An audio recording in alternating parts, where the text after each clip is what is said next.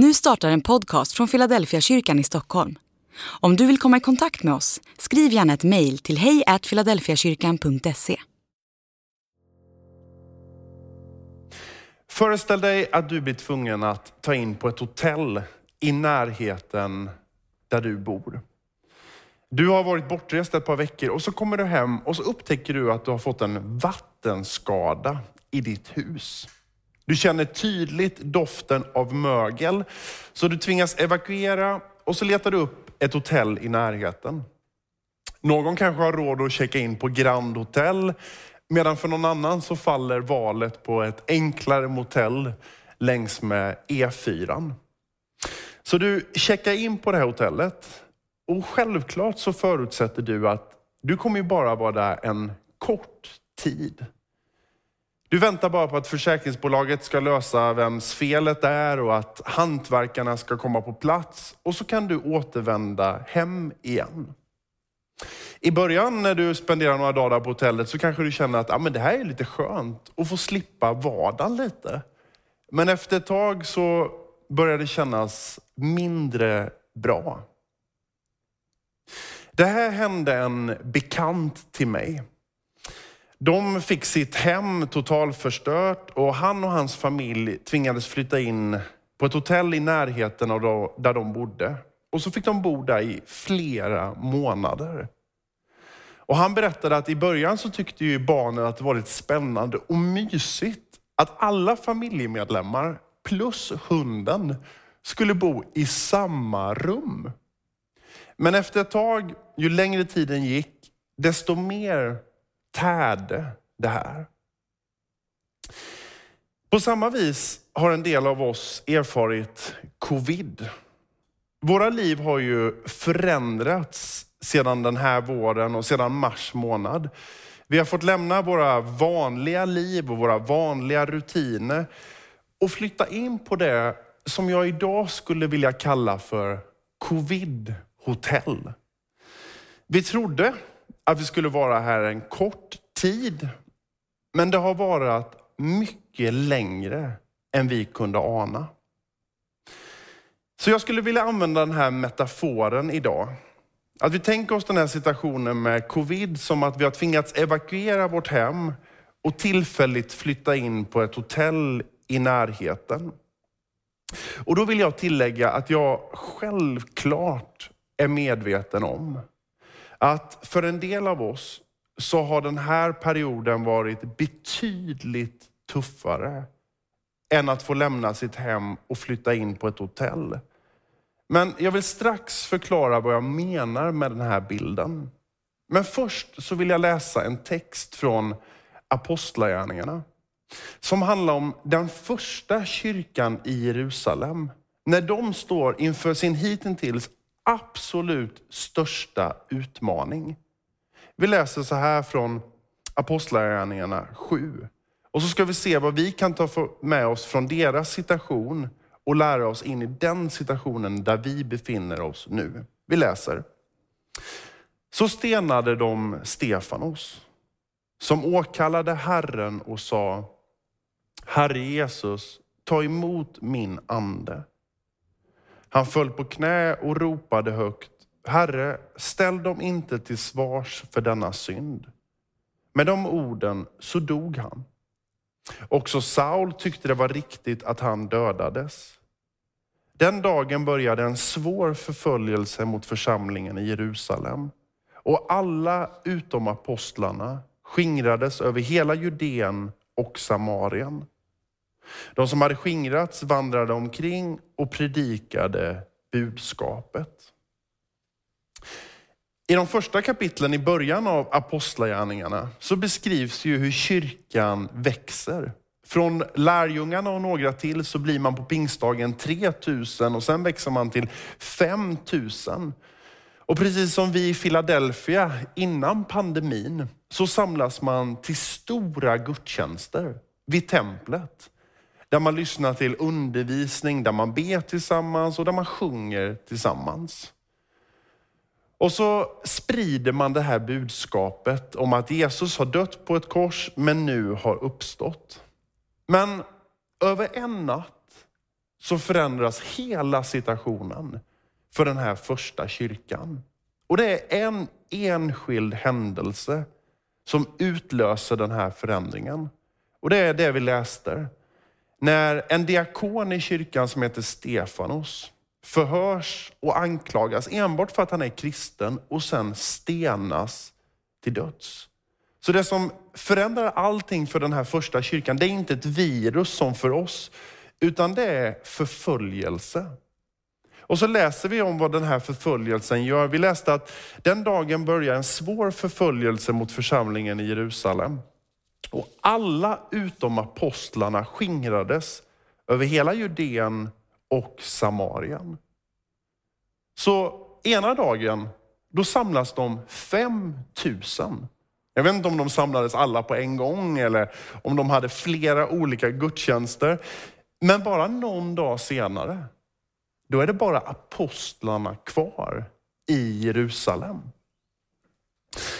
Söndag den 7 mars i våras, då var vi i Philadelphia ungefär tusen personer som firade gudstjänst tillsammans på Norra Latin. Vuxna och barn. Och söndagen därpå, ja då var vi en handfull som samlades här i kaféet för att börja med webbsända gudstjänster. Och vi tänkte nog att det här var en kort tid. Jag minns att de flesta av oss, vi gjorde ju fortfarande planer för sommaren. Man hörde många som sa att Nej, men det här har nog blåst över till midsommar. Sen gick sommaren och man tänkte, Nej, men det, här, det här är nog annorlunda. I höst är vi nog tillbaks i det vanliga. Men det som har hänt är ju att vi får nya rapporter om hur smittspridningen ökar och det kommer nya restriktioner. Och man inser att nej men covid, det kommer troligtvis att påverka oss ett bra tag framöver. Och om ni hänger på metaforen med covid-hotell så måste vi nu alla vänja oss vid tanken att ja, men vi kan inte flytta hem snart. Vi blir kvar ett tag. Så frågan är ju, vad gör man då? Ja, men det jag vill skicka med dig det är packa upp din väska. Jag vet inte hur du gör när du har kommit till ett hotell och kanske kommer upp på rummet. Om du tar din väska och så tar du alla kläder och hänger upp fint i garderoben direkt. Eller om du gör som jag och tänker, nej men jag ska ju bara bo här ett par dagar, så jag lämnar ju allt i, resväskan och tänker, jag tar ju det jag behöver för dagen. Men om du skulle få veta att du skulle bo på hotell resten av året och kanske ännu längre, ja men då skulle ju till och med jag börja packa upp och göra mig hemmastad. När vi läser om den första kyrkan i Jerusalem så läser vi om hur de anpassar sig till den här nya situationen med förföljelse. De reagerar inte på den här förföljelsen och säger, nej nu trycker vi på pausknappen och så gör vi ingenting.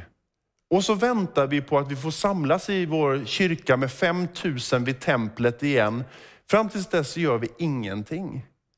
Nej, men det de gör det är att man kan säga att de packar upp sin väska. De inser att nu är vi i en ny situation och vi måste anpassa oss. Så de förändrar nästan hela sin verksamhet. Men de håller fast vid ett par saker. Det första de håller fast vid, det är gudstjänsten. Men istället för att samlas 5000 vid, vid templet så läser vi om hur de nu börjar samlas i sina hem.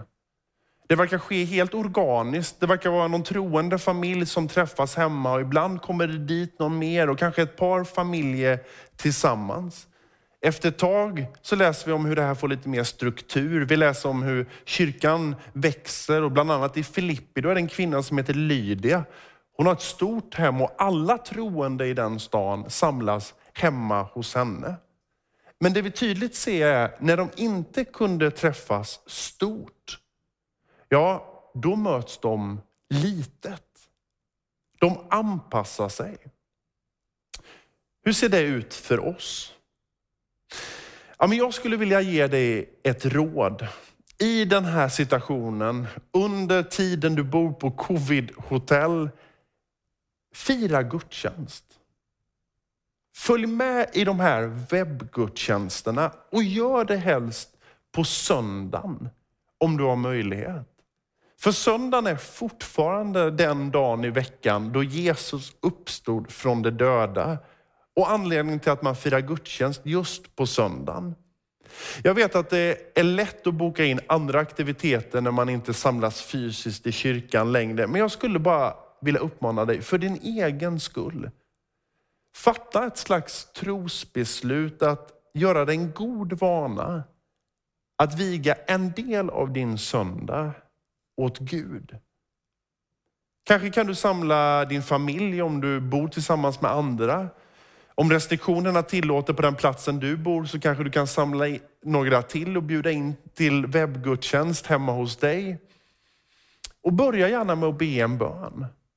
Och tro att Gud vill tala även när du tittar kanske hemma ifrån ditt vardagsrum. Det andra, det är ju att som de första kristna håller fast vid, det är att de håller fast vid sitt uppdrag. Vi läser att de som hade skingrats, de vandrade omkring och predikade budskapet. Även om vår tillvaro just nu begränsas när det gäller det sociala och sociala kontakterna, så, så finns det alltid någon som du och jag kan uppmuntra, höra av oss till, tala om tro och hopp till. Det kanske inte alltid sker face to face, men det kan ske via sms eller via Facebook.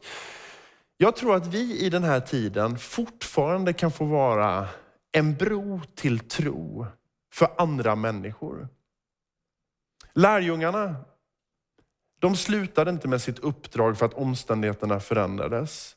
Utan låt, vi, låt oss just nu göra precis som dem. Låt oss packa upp vår väska. Låt oss hålla fast vid gudstjänsten och låt oss hålla fast vid vårt uppdrag. Du har ett uppdrag mitt under den här tiden. Och till sist, och kanske det viktigaste som jag vill skicka med dig idag. Låt oss lita på att Gud har en plan. Även för vår tid på covid-hotell. För oss som kyrka och för oss var och en, för mig och för dig. Tänk dig in i den här första kyrkans situation. De har växt till 5000. De har Jesu egna lärjungar som församlingens pastorer. Och så över en natt förändras allt. Det måste ju varit flera där som tänkte, äh men du, det här är slutet. Nu går kyrkan under. Men Gud, han använder den här händelsen, Gud använder den här förföljelsen för att sprida den kristna tron och de kristna ut över hela världen. Vi läser att bara ett kapitel senare så finns det inte längre bara kyrkor i Jerusalem, utan i kapitel 9 läser vi att kyrkan har spridits. Vi läser, kyrkan fick nu vara i fred i hela Judeen, Galileen och Samarien. Den byggdes upp och levde i Guds fruktan och den växte genom den helige andes tröst och stöd. Så i det här dramatiska som hände den första kyrkan, som Gud inte låg bakom och som Gud inte ville, så skapade Gud ändå en väg framåt. Och låt oss idag tro att Gud kan göra samma sak just nu. Även när allt förändras, även när allt känns osäkert, låt oss tro att Gud har en plan framåt. Vad är då Guds plan för tiden på covid-hotell? Ja, jag vet inte exakt. Men jag önskar ett par saker. Jag önskar att vi som kyrka genom de här digitala sändningarna skulle nå bredare och vidare än vad vi har gjort tidigare. Att människor som kanske inte skulle kliva in fysiskt i våra kyrkor, skulle hitta in i de här sändningarna och faktiskt lära känna Jesus. Jag önskar och hoppas att vi som kallar oss troende skulle inse att Gud är inte fastlåst vid en byggnad. Han är inte begränsad till speciella platser. Utan där du befinner dig just nu och kollar på den här webbsändningen, där är Gud lika närvarande som i en kyrka. När du samlas med din familj vid köksbordet, exakt där är Jesus. Och jag önskar och jag hoppas att vi skulle värdesätta gemenskapen mer än tidigare. Att vi som lever i kanske världens mest individualistiska land skulle inse att vi behöver varann. Och jag vet att det kan vara påfrestande för ett äktenskap eller en familj när man tvingas till liksom isolering och karantän. Men jag önskar att för många äktenskap för många familjer och andra relationer så skulle det här vara en tid för fördjupning och där man sätter större värde på varann. Och jag önskar och jag tror att Gud skulle vilja använda dig och mig. Att vi skulle ta vårt uppdrag på större allvar, att sprida hopp och tro i den här tiden. Att faktiskt få vara en bro till tro för någon. Så låt oss nu när vi befinner oss på covid-hotell, låt oss packa upp vår väska. Låt oss fortsätta fira gudstjänst. Låt oss fortsätta ta vårt uppdrag på allvar. Och låt oss tro att Gud har en väg framåt för sin kyrka, för dig och för mig, även under tiden på hotell covid.